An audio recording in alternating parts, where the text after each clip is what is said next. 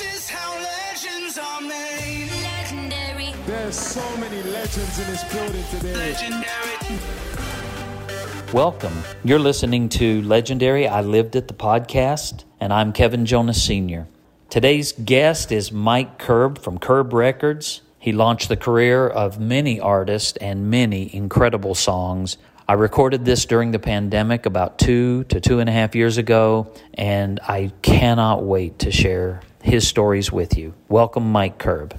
You know, Mike, one of the questions that I wanted to ask you, because it, it, I find it incredibly fascinating that you were a part of so many songs that were massive, but there are two in particular that you also are credited with co producing that were impactful for me. One was You Light Up My Life with Debby Boone, and the other, of course, How Do I Live? Two of arguably the biggest songs in history, uh, based on their credits, based on the length of time, uh, the chart position, the multiple charts that they topped. Um, and I wanted to ask you, what was it like to be a part of moments like that with songs? Just like with Shaft, uh, of course, for me, Puppy Love and Paper Roses and songs that were so iconic and so dynamic. But when I think of how do I how do I live, broke the record for the most weeks on the chart. Uh, you know, you you light up my life as a young Christian boy. Here was Debby Boone, and the song was Christian, and it was a love song, and it was powerful. What was it like to be a part of those moments, and did you know that it was going to become what it became? Uh, no, I wish I I wish I could tell you that I knew it uh, at the time. I think I know the difference between bad music and good music. Uh, I don't always know if it's going to be a hit or not. Um, I wish I did. I, I one thing I did know, uh, I I was the co-producer of of Debby's "You Light Up My Life" album, and also co-producer of LeAnn Rimes' uh, "You Light Up My Life" album. That were, I think, at least 20 years apart, uh, and more than 20 years apart. Mm-hmm. Uh, and, and it's interesting that you mentioned the Christian aspect of it because um, when I when I uh, was really starting my company back in the in the 60s and 70s, the Jesus movement, believe it or not, was really happening in California. It was we, we think of it as being a southern thing, and I think it did end up in the South. But the early Jesus movement was happening in churches in the South. They weren't conventional churches. Uh, but for example, Larry Norman. I signed a young guy named Larry Norman. He had a song called "I Wish We'd All Been." Two men walking up a hill, one disappears and one's left standing still. That was my first solo in church. I wish we'd all been. Been ready. That was um, so. He had that song, and he already had the song. He already had written the song, uh, and I I was really confused because I was signed to Word Records at the time uh, because uh, we, the first contract I got was with Word Records for my group, um, and it was back in the '60s. And my my father had said, you know, if you graduate from high school, uh, I'll let you take the car. We had a 1953 Chevy. Said I'll let you drive the car, and I had to drive across the country. Uh, it seemed like it wasn't all the way; it was halfway across, uh, right up in, into Waco, Texas, where Baylor was, and I couldn't find Word Records. Uh, but Jarrell McCracken, who founded Word, was a had been a graduate of Baylor, and and so anyway, I I drove there with a friend of mine, uh, and and I auditioned, and and the group, and the guy that was the number two guy there to Jarrell McCracken was Billy Ray Hearn. Oh, Billy the Ray legend. was the yeah he was in the next office and he signed my group. They signed Jarrell McCracken and Billy Ray signed the Curb congregation, and we did a couple of albums. It took a long time, uh, and back then you know back then we would throw a party if if the record sold five thousand units, you know. But Right. but still, we and the first song we did there was I think it was called "Lord Achieve Thy Holy Purpose," uh, but we recorded uh, several songs, um, and then you know they put them out, and we did okay, wasn't bad. Um, and then I went back to California, and then just a few years later, after my group was signed to Word, uh, I signed Larry Norman, and and of course we had a, a success with I Wish We'd All Been Ready. But then at my church, uh, there was a guy named Buck Herring, and he said, "Would you uh, listen to my family? Uh, they're they're as good as the Osmonds." And I was already producing the Osmonds, so I, I listened to him because he was going to my church. Oh, I listened to everybody at those days. You know, I still do. And the group was called Second Chapter of Acts. Ooh, And- one of my and- all-time and- favorites. Yeah, and and his wife was Annie Herring, and he was going to my church. It was set, it was called Church on the Way. In fact, the preacher Jack Hayford is still preaching there, and and so we so the and this preceded You Light Up My Life. So all of a sudden, we had Larry Norman signed, Mm. and we didn't. And, and I have to be honest with you, I didn't know it was it was contemporary Christian. I knew it was Christian, but they had all kinds of terrible names. They used to call it Jesus freak music. You remember that? Oh, I do remember. Yeah, absolutely. I, I mean, terrible the way people criticize, but but it was just critic. And and I remember putting records into my trunk, and I would drive down to to to to, to the Maranatha Church in Orange County, where Chuck Smith was, and I would say, Chuck, would you put 20 copies of of the second chapter of Acts record in in the bookstore? I would say it to, at my church, you know. But what I noticed at our at, at the church I was going to, I noticed something interesting. It wasn't traditional like the Baptist church I had grown up in, and the music w- was not even traditional. But what I noticed is young kids who are recovering from Hmm. drugs. I had always, you know, being the son of an FBI agent, I had always been against drugs, and I, I can't believe anyone. But all of a sudden, my eyes were open uh, to the fact that these kids were recovering from drug usage, and they were recovering through a relationship with God and Jesus. And so I, I and I it it re, I was realizing that, and so this music I started putting it out even though it wasn't selling.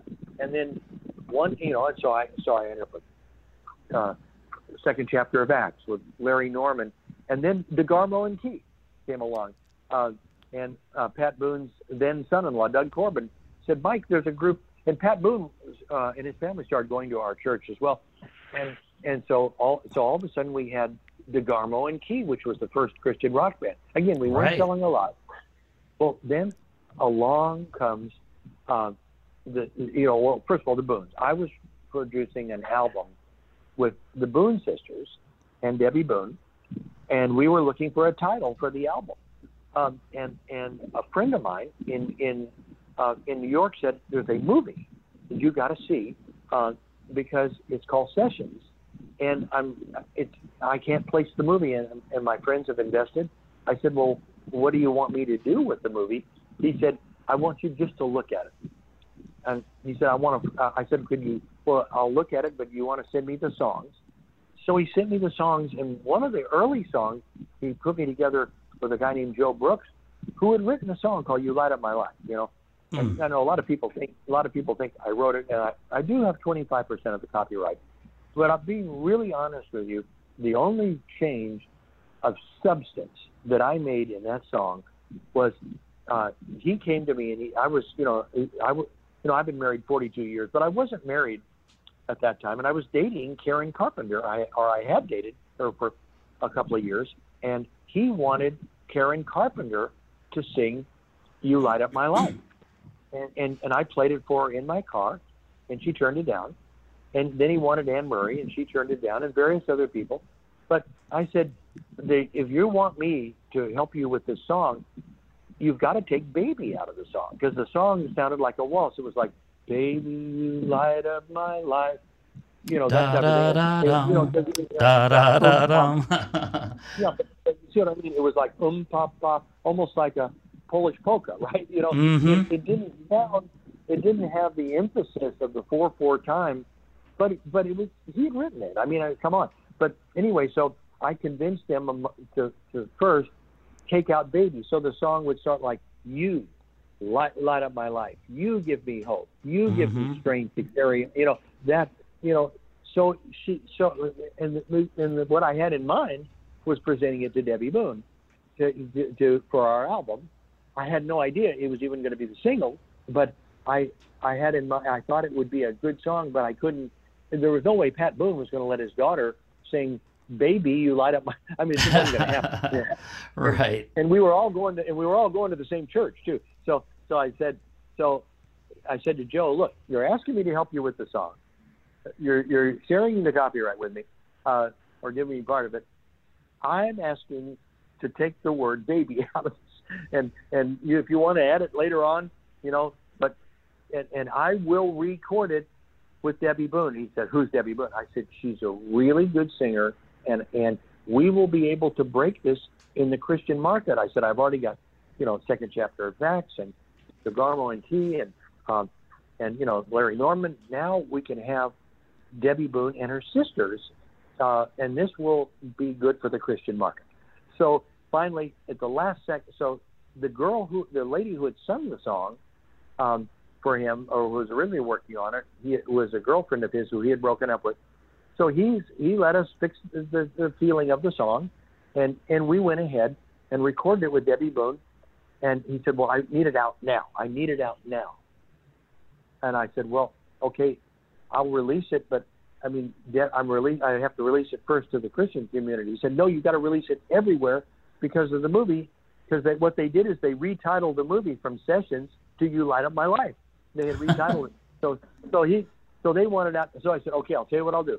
I'll I'll ship it to some of the key markets like Houston, markets that might be willing to play a crossover uh, record, you know. And and so uh, anyway, to make a long story short, we shipped it, and the record exploded on I think it was KBBQ in Houston, and it exploded in. The, of course, there weren't a lot of Christian stations at the time, but all I remember is it became the number one record of the whole decade.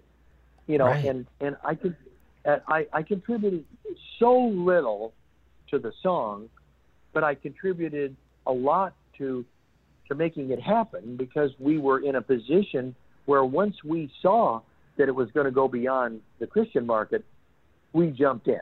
And I and I think that's the most important parallel with the LeAnn Rimes because you had the similar situation with LeAnn Rimes 20 years later uh, when she had joined our company. She was only 13, but she could sing like Patsy Cline. She was she was not just a teenage singer. She sounded like a mature adult with a with a with one of the great voices of all time.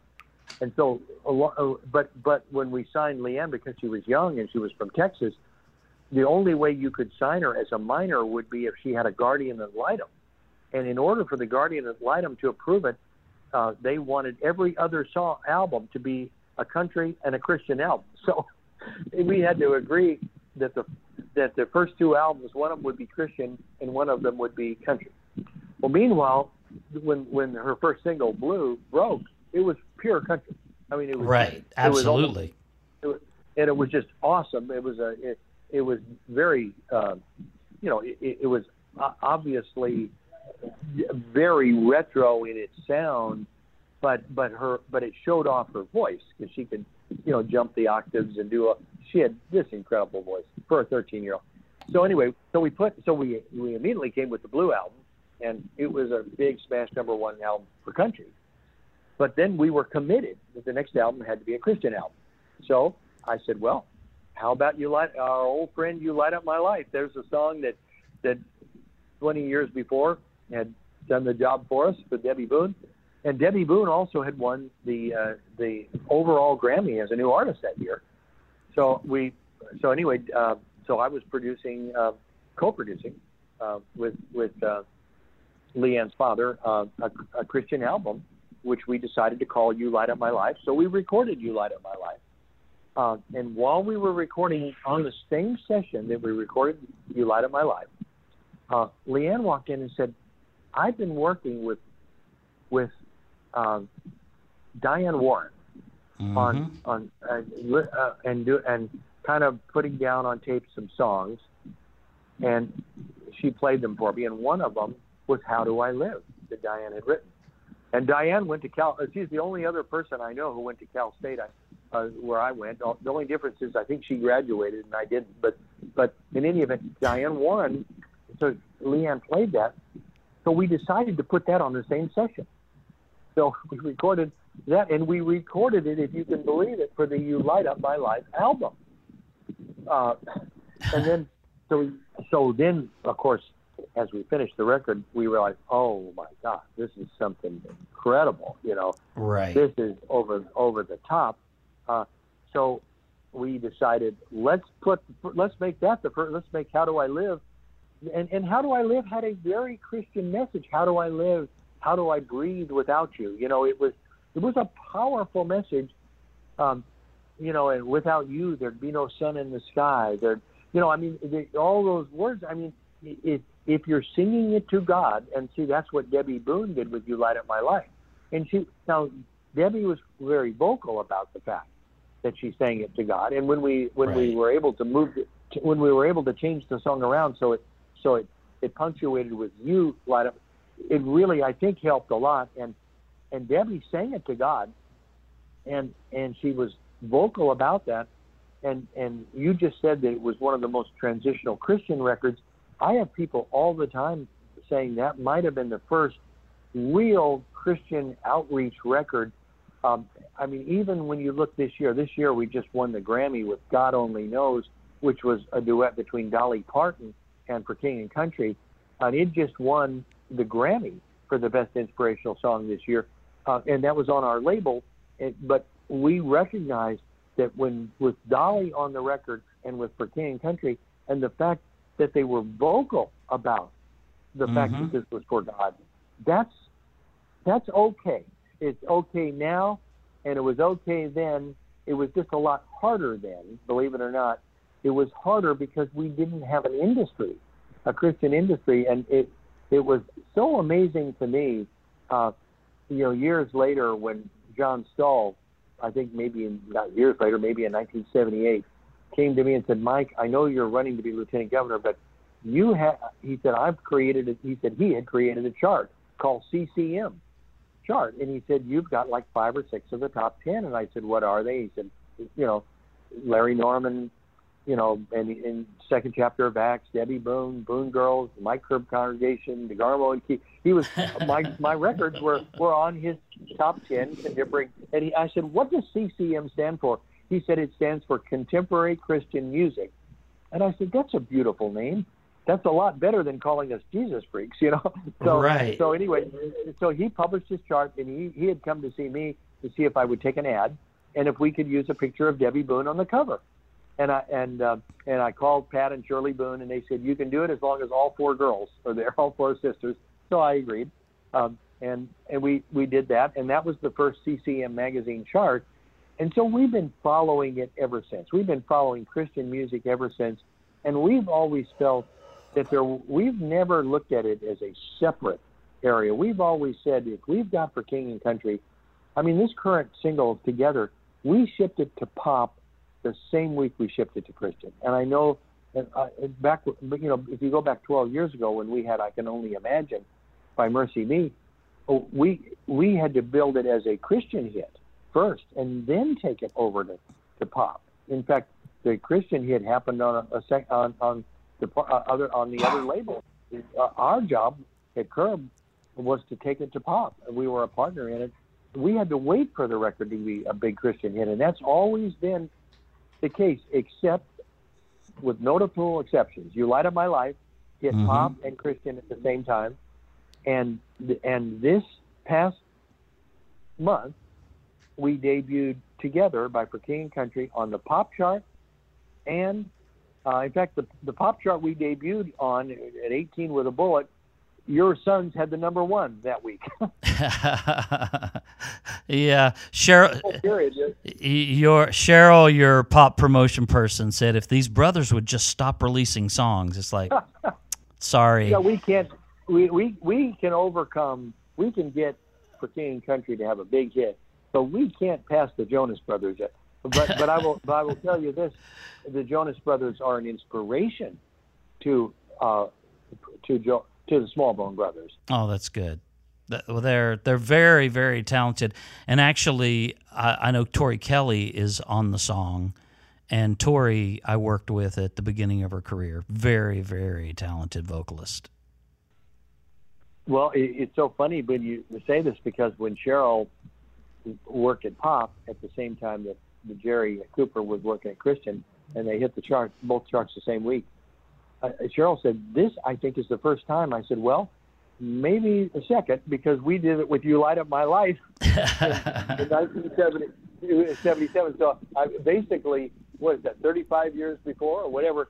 But uh, it is funny that that if we just keep on following, uh, if we just keep doing what we can to get the best artists and the best music, um, isn't it interesting that we are sitting here talking about a God only knows winning a Grammy this year, and and and um, you know, and then you know, and speaking about together having a huge debut in Christian and and, and uh, Christian and pop the same week, and then meanwhile you you were bringing up how your life was impacted by "You Light Up My Life." Well, that would have been 1977.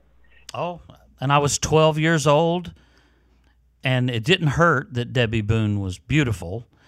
Um, that that surely did not hurt, but the song was a ma- like a massive song. When you say one, you know, one of the biggest, what I've heard is the biggest overall song of the 70s. When you line up the songs that are represented in the 70s to say it's the biggest song of the decade covers the Bee Gees. It covers Barbra Streisand, obviously. It covers the Eagles. I mean, just the list. Carole King. The the incredible impact of that crossover song. Uh, thank you for sticking with that inspiration. And I go back to uh, Larry Norman. Why should the devil have all the good music? Yeah, and and and what's amazing with Larry is he had all that before he signed with us. He had already written all that. He just was looking for a home. Wow. Uh, they're looking for a place to be.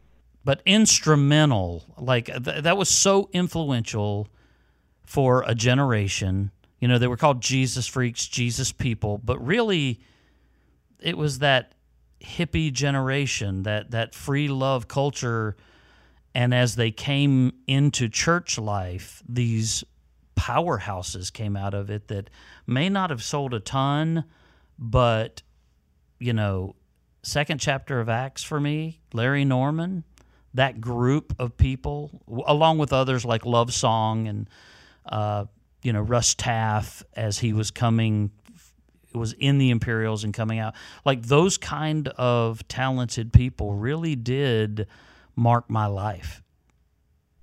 But you know what's really amazing is the same guy, Billy Ray Hearn, who signed the Mike Curb congregation to Word in the in the '60s. Uh, he called me when he heard "I Wish We'd All Been Ready," Mm. and he said, "Mike, I've got good news and bad news." He said, "I wish you had brought Larry Norman to Word." Uh, I said, "Well, is that the good news or the bad news?" He said, "Well, the bad news is that I've just covered it. and he covered it with an artist. I think the guy's name was something like Randy Stone. No, maybe not Randy Stone. Uh, oh, what was his name? Uh, it, it might have been the guy from Paul and Paula. I have to try to remember his name, but but the um, there was a guy who who had been with in, in the music group Paul and Paula that had that big hit in the '60s called "Hey Paul" um, and uh, "Hey Paula," but I, I'm, I'll try to remember his name. But Billy Ray had him cover uh, "I Wish We'd All Been Ready" and actually ended up having a bigger hit.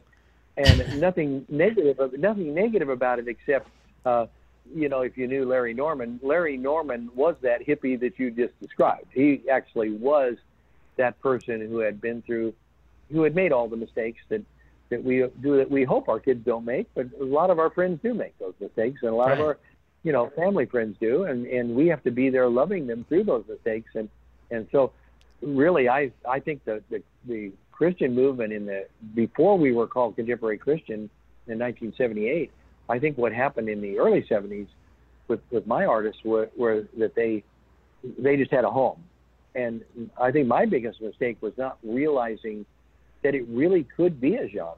And and Billy Ray Hearn was that guy who who really did know that it was a genre. He really did know. So so I, did, if you want to know if I did anything to, uh, contribute to him, since he signed my group originally and he covered Larry Norman, I said, you know something, you ought to come out, Billy Ray, to California and join one of the church movements and move here. And about two months later, he called me and he took me up on the offer and he made a deal with the vineyard. And the rest is history. He, he started his label Sparrow, Yep. and this was somebody who really understood the the Christian business. You know, No he really, question. He really Yeah. understood, uh, really understood uh, the the uh, Christian music business. As a big fan of TV's The Crown, I'm sad that it's ending. But the story of the British royal family is far from over and continues on the Palace Intrigue podcast. Buckingham Palace has announced the death of Her Majesty Queen Elizabeth II. With Catherine beside him, our new Prince and Princess of Wales will, I know, continue to inspire and lead our national conversations where vital help can be given. The golden couple have decided they're quitting. You know, the family motto is never complain, never explain. But it's just a motto. Follow the adventures of the British royal family as they happen, daily in under 10 minutes. Listen to Palace Intrigue wherever you get your shows.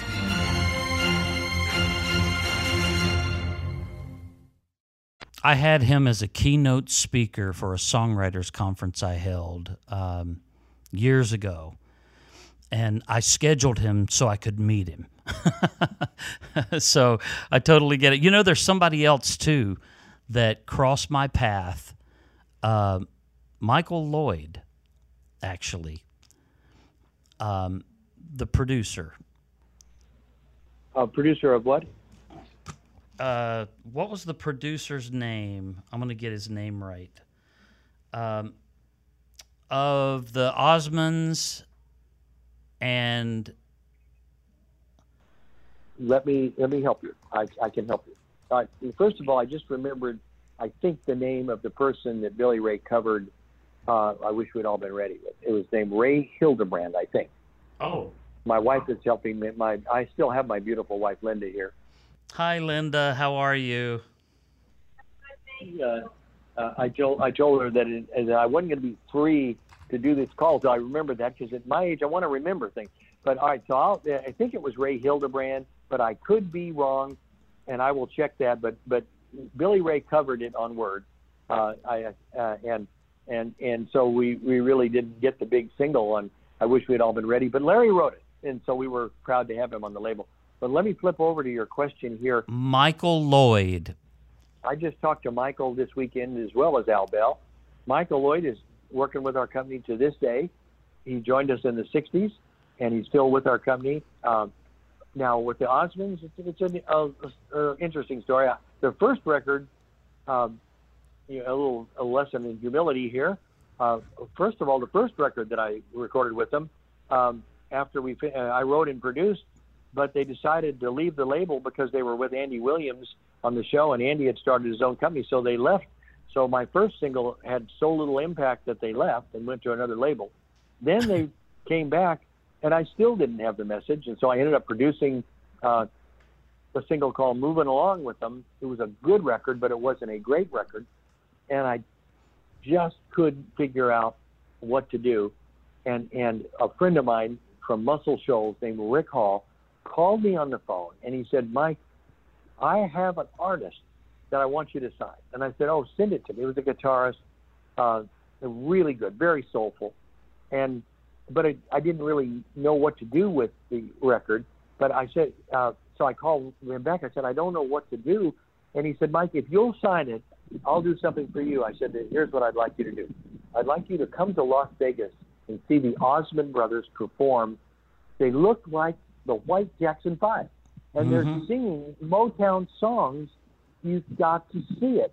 And and he said, well, you, aren't you producing? And I said, hey, Rick, you can be the producer. I just want to hit with them. I don't, you know, you knew the story of, of you know, you, you know my my belief. I I always believe that there's people better than me. I mean, when I moved to Nashville, I knew that every songwriter and every producer was better than me. I knew that. I mean, the only thing I think that experience does is it helps us know the good from the bad product, but but it also lets us know when when it's time to let let Isaac Hayes do it or let. And in this case, Rick Hall said, I'll, "Okay, I'll come out and see him if you'll sign my art." So I did. So then he came out and he was stunned.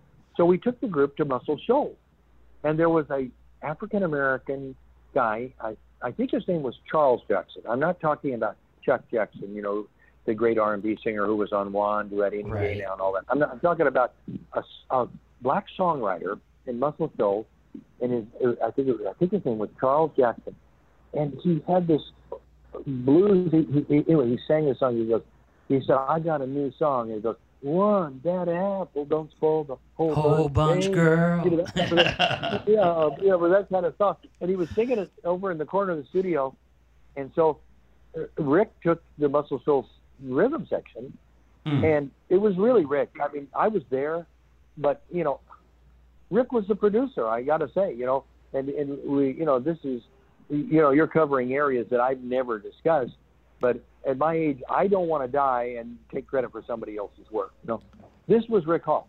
This was Rick Hall. Just like you light up my life. That was Joe Brooks. You know, and and and. But I will tell you this: we sure jumped on it, uh, and we went. And and you know we we didn't we had struggled so hard to break the Osmonds and and everybody thought they were a barbershop quartet, white Mormon barbershop quartet. And one idea that I will take credit for, I, I said, why don't we do this? Why don't we change their name from the Osmond Brothers to the Osmonds? And why don't we, why don't we ship it to R&B under the name Osmond?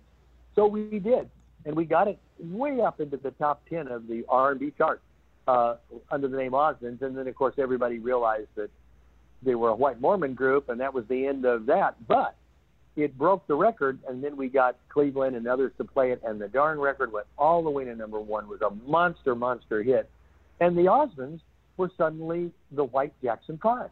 That's right. Um, and I, it was, it was very funny because it was, it really ended up sounding like an exact copy of ABC by the Jackson Five. I mean, when you listen to the rhythm and everything, and we had black musicians playing, obviously, in Muscle Shoals. So, uh, and then Berry Gordy called me, and I thought, oh my goodness sakes, you know, what am I going to do?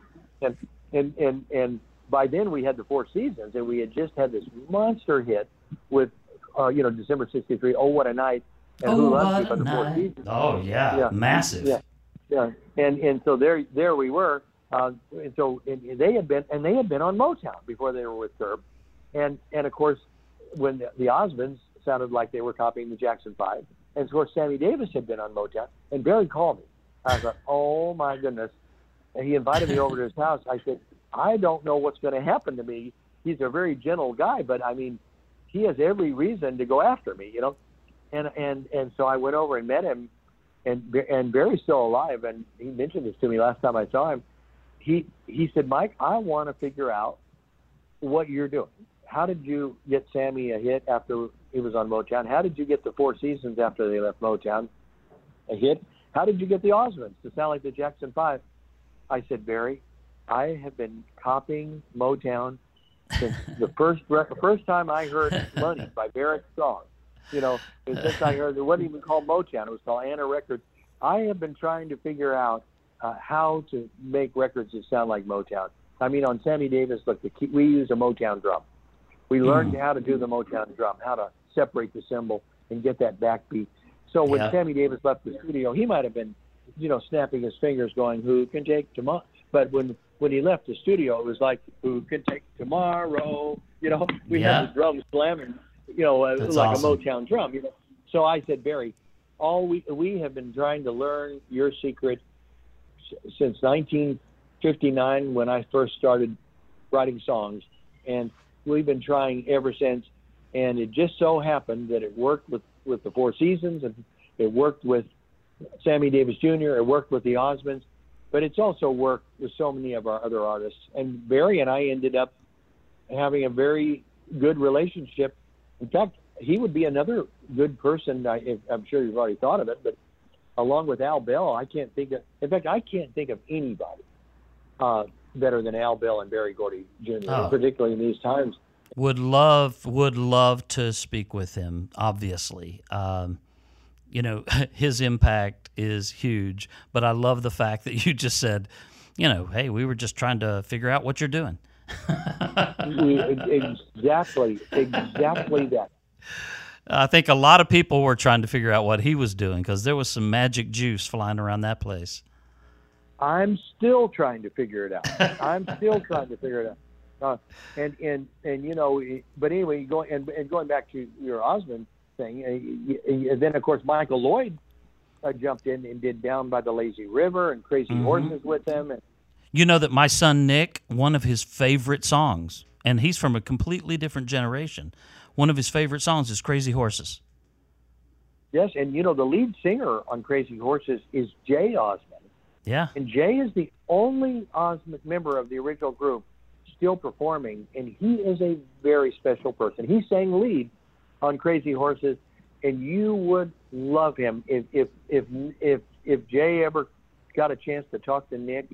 I think he would have a heart attack. Um, but uh, Jay Jay is that real beautiful special guy, along with Merrill Osmond. Uh, but uh, but uh, Merrill has has had a little bit of a heart condition. But Jay's the only one left to perform now, and I just had lunch with him, and of course he loves what the Jonas Brothers is doing are doing now. But Jay sang lead on Crazy Horses. Merrill sang lead on Down by the Lazy, I, I'm Down by the Lazy River, and then and then on the on I produced Love Me for a Reason, which featured uh, the group, you know, doing more of that Philadelphia sound. Then as we got into that area, and then I, I produced all the Donnie and Marie records, uh, like Leaving It All Up to You and Deep Oh. Purple and Morning Morning Side of the Mountain. Those were records I produced, and then but actually Paper Roses, I was going to produce it, uh, and I, I used the same formula. I, w- I brought Marie to Nashville, and I got my friend Sonny James to let us use his band. And Sonny came to the session. I said, "Wait a minute, this is our Rick Hall." Sonny James said, "You know something? I'm going to put produced by Sonny James on this record. wow. I'm not going to put produced by Mike Curb." And so, as you can see, even though people treat me as a producer of "You Light of My Life" or all these different things, um, you know, and and and. I mean, I've always wanted to bring other people in.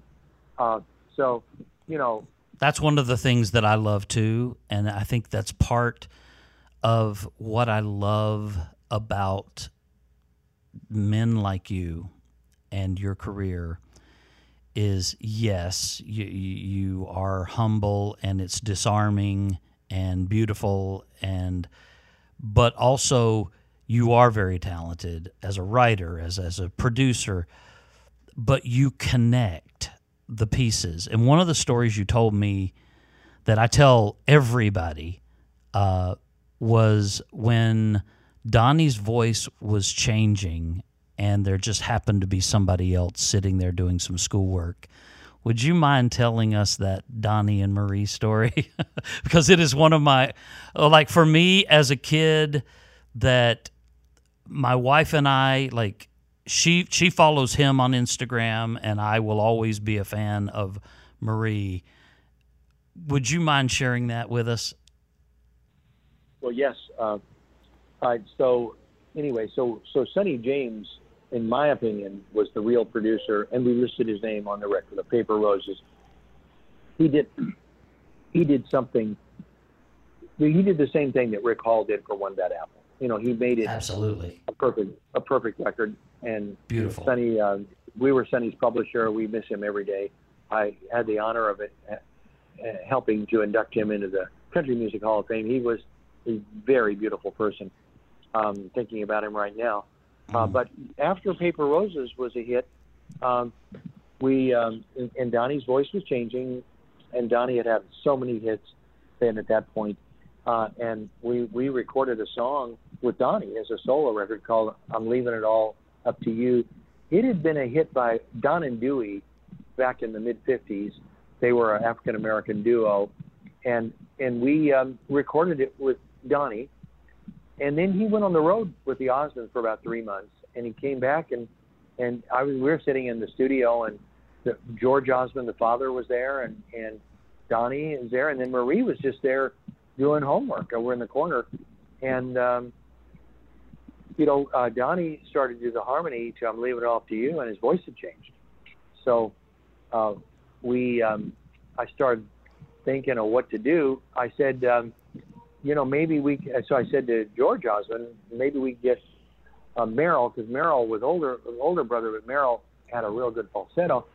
Um, and then uh, I was looking over at Marie. She kind of looked up, and I said, you know, what would be funny? I said, Marie, you know, you could lay down the harmony on this if you want. Uh, and of course, Marie was ready to do it, but I didn't think. But then Donnie didn't look enthused at first.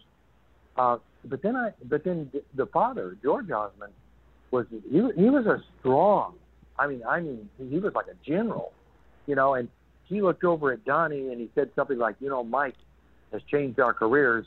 How can you not follow his instructions? And I, of course, that's the last thing I wanted to hear. you know, I didn't want, you know, the last thing, the last thing you want to say to your son is, is something. But I mean, George, if you know, back in those days, George Osmond had been through a real struggle with his family getting, and so our records Yeah. had been hitting, and they had, they had had about 40 hits by then. So he didn't. He wanted to listen to me, no matter. I, I think I could have had Osama bin Laden produce the record, and he would have said, "Do it." But i- i- in any event, he looked at Donnie and said, "You should listen to Mr. Curb." Well, I, I hadn't really thought of it. I just said maybe Marie can throw her harmony on it so we could finish the record. And and and and she was and she was in the right range to do it. Anyway, so she went. So obviously, at that point, she went out and did it. But I I felt that it might have damaged my relationship a little bit with Donnie because I didn't intend for his father to enforce it. I was just throwing out. I mean, you've been through this as a father. Someone Oh, makes a suggestion, and or you might make a suggestion that your sons don't like, right? Uh, I, I hey, it was Father's Day a couple of days ago. I was on the phone with my two daughters for an hour and a half, you know, talking about racial injustice and all kinds of things. I think we were connecting, but I made sure that I talked about subjects that were interesting to them. But in any event, this was kind of a, a little bit awkward. But Marie went out, and there was magic when she did it, and and I knew when she was doing it. Um, and and you know, one of the things that is a little awkward on this interview because I've really never gone into this kind of detail is you're probably learning that most of these incredible hits were not planned. And so I, I guess if somebody's listening, I would say don't ever think that all knowledge flows from yourself. Because what I have learned, my biggest hits have been when I listen to others.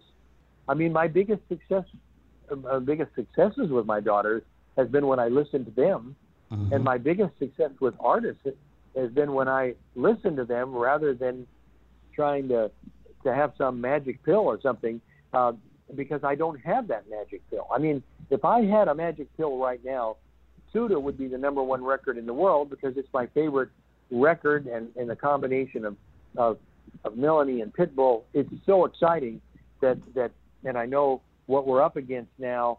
But if if I could make one wish uh, happen right now, it would be that that record would could be we could carry that record through and take it all the way because uh, here's a Hispanic artist uh, with an incredible manager and and and with a uh, and who's on the phone right now. You're still the manager, I know, right? Yes. and and with an incredible manager and and Pitbull, and it's an incredible record. And I would say we got to keep remixing it and and keep getting it out there because the biggest hits that I've ever been associated with have been the ones that were hardest to get played.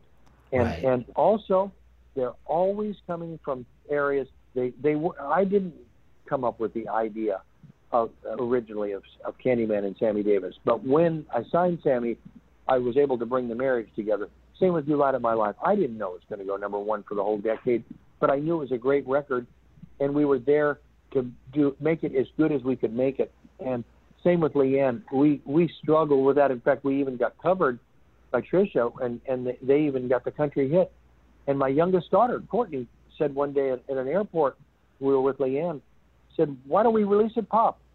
And we released it pop, and and and How Do I Live became when Billboard last year published 60 years of females on the Billboard Hot 100, the main chart, Hmm. the biggest female record of all time on the pop chart of the Hot 100 was How Do I Live by LeAnn Rimes. And that record was the reason it became a pop hit was because when we released it country, Trisha Yearwood also released it.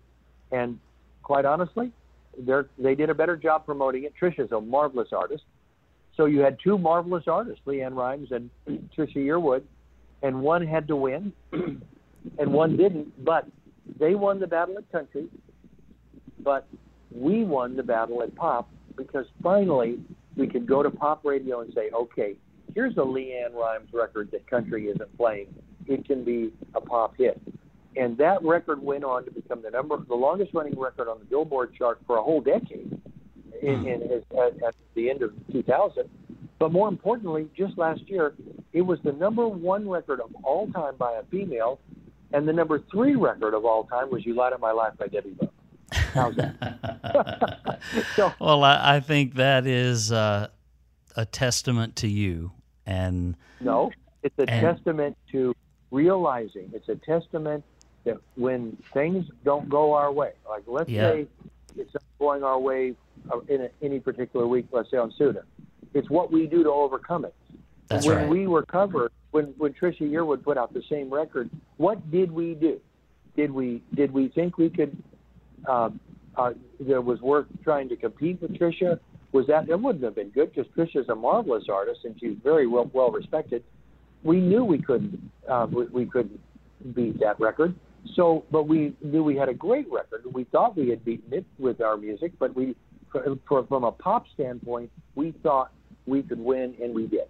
And, and so we took an, a, a problem, like my grandmother used to say, life is turning negatives into positives. She used to say, you have good problems and you have bad problems in life. She said, Mike, your problems are good problems.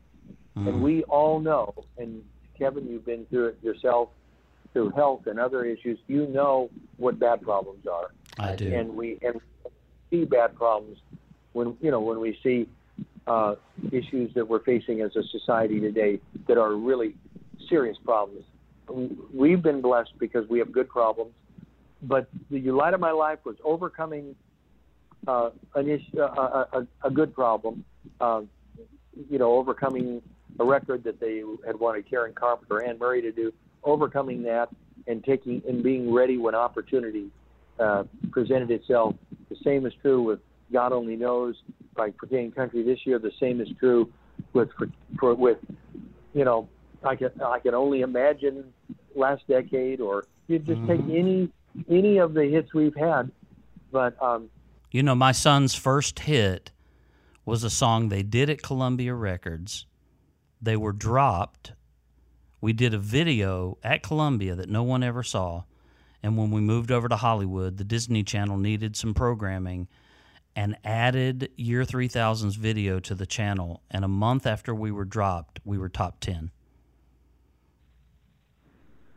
it, it's just amazing, isn't it? And just imagine, uh, you know, how hot LeAnn was, and then having a record that we would release, um, and the record didn't even, uh, I mean, struggled to even chart at country, and then that we could turn around Yeah. and and put out "How Can I Live," um, and and you know I was the co-producer of the record, and I don't think we changed very much. Uh, I think we I think we made a slightly different mix for pop, but not a lot. I mean, it Right. was just one of those things. But it it what we didn't realize uh, was we finally gave pop radio something with LeAnn Rimes that country wasn't playing. So I would just say to any young person, uh, all the hits we've had in our seven different decades here have all been records that people told us we couldn't do, or or records that faced tremendous odds. But they had one thing in common: they were well put together. They were good songs. uh, and we were always ready to promote them.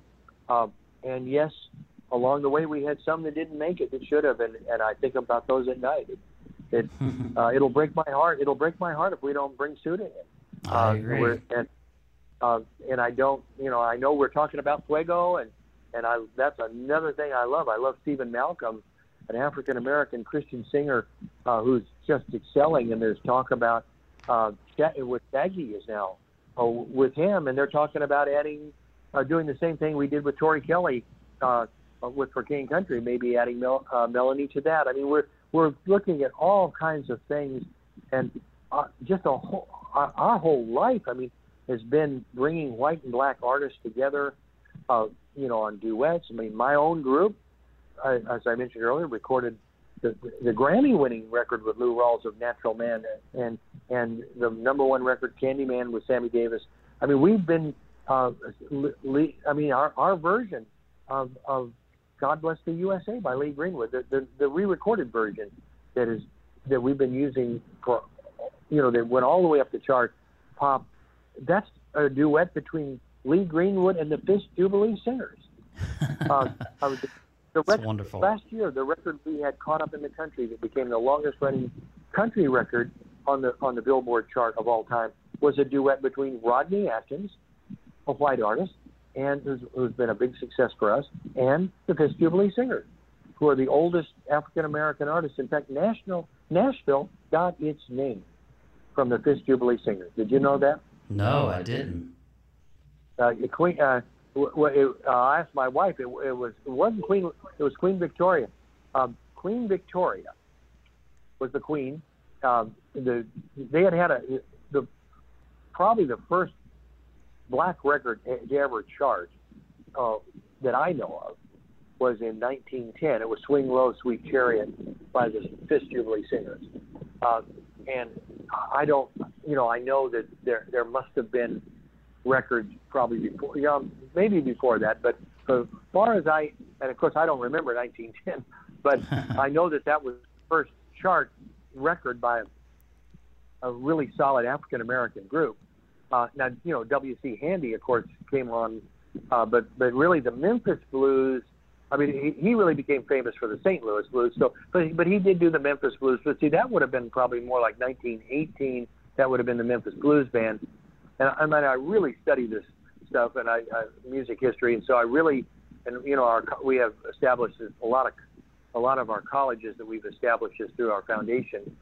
We've established them, you know, trying to teach people music history, music business, all the different disciplines. I mean, you don't have to be a songwriter to make it in the music business. You could be a lawyer and and make it in the music business. You can be an accountant. You can be you can be a preacher. Like I, I know a guy who was a former preacher. That's right. Some of us actually. Kevin Jonas. All right. But I mean, you can be doing something else and still be in the music business. But I guess all I'm saying is that uh, here's the Jubilee Singers, you know, and and here we are. They're the oldest group. Queen Victoria, back in I want to say I want to say 1860 something. Queen Victoria. One it would would would have had to have been probably 1862 or 63. I'm I'm thinking. Uh, now, it would have been probably before the Emancipation, maybe, maybe right after the Emanci- Emancipation Proclamation. Um, uh, but basically, what, what I'm referring to is that the Jubilee Singers used to raise money for Fisk University, and they went over to England to perform for Queen Victoria. And she heard them sing, and she turned around and she said, Where are you from? And they said, Nashville, Tennessee. And Queen Victoria said, then that must be Music City, USA. Wow. And that's how we got our name. Once again, thank you to Mike Curb for joining us. We recorded that two years ago. It's hard to believe that much time has passed, but we're so thankful that he could join the show today. Please remember to follow us, to subscribe, to like, and share with all the folks you know. Looking forward to next week. Thank you so much.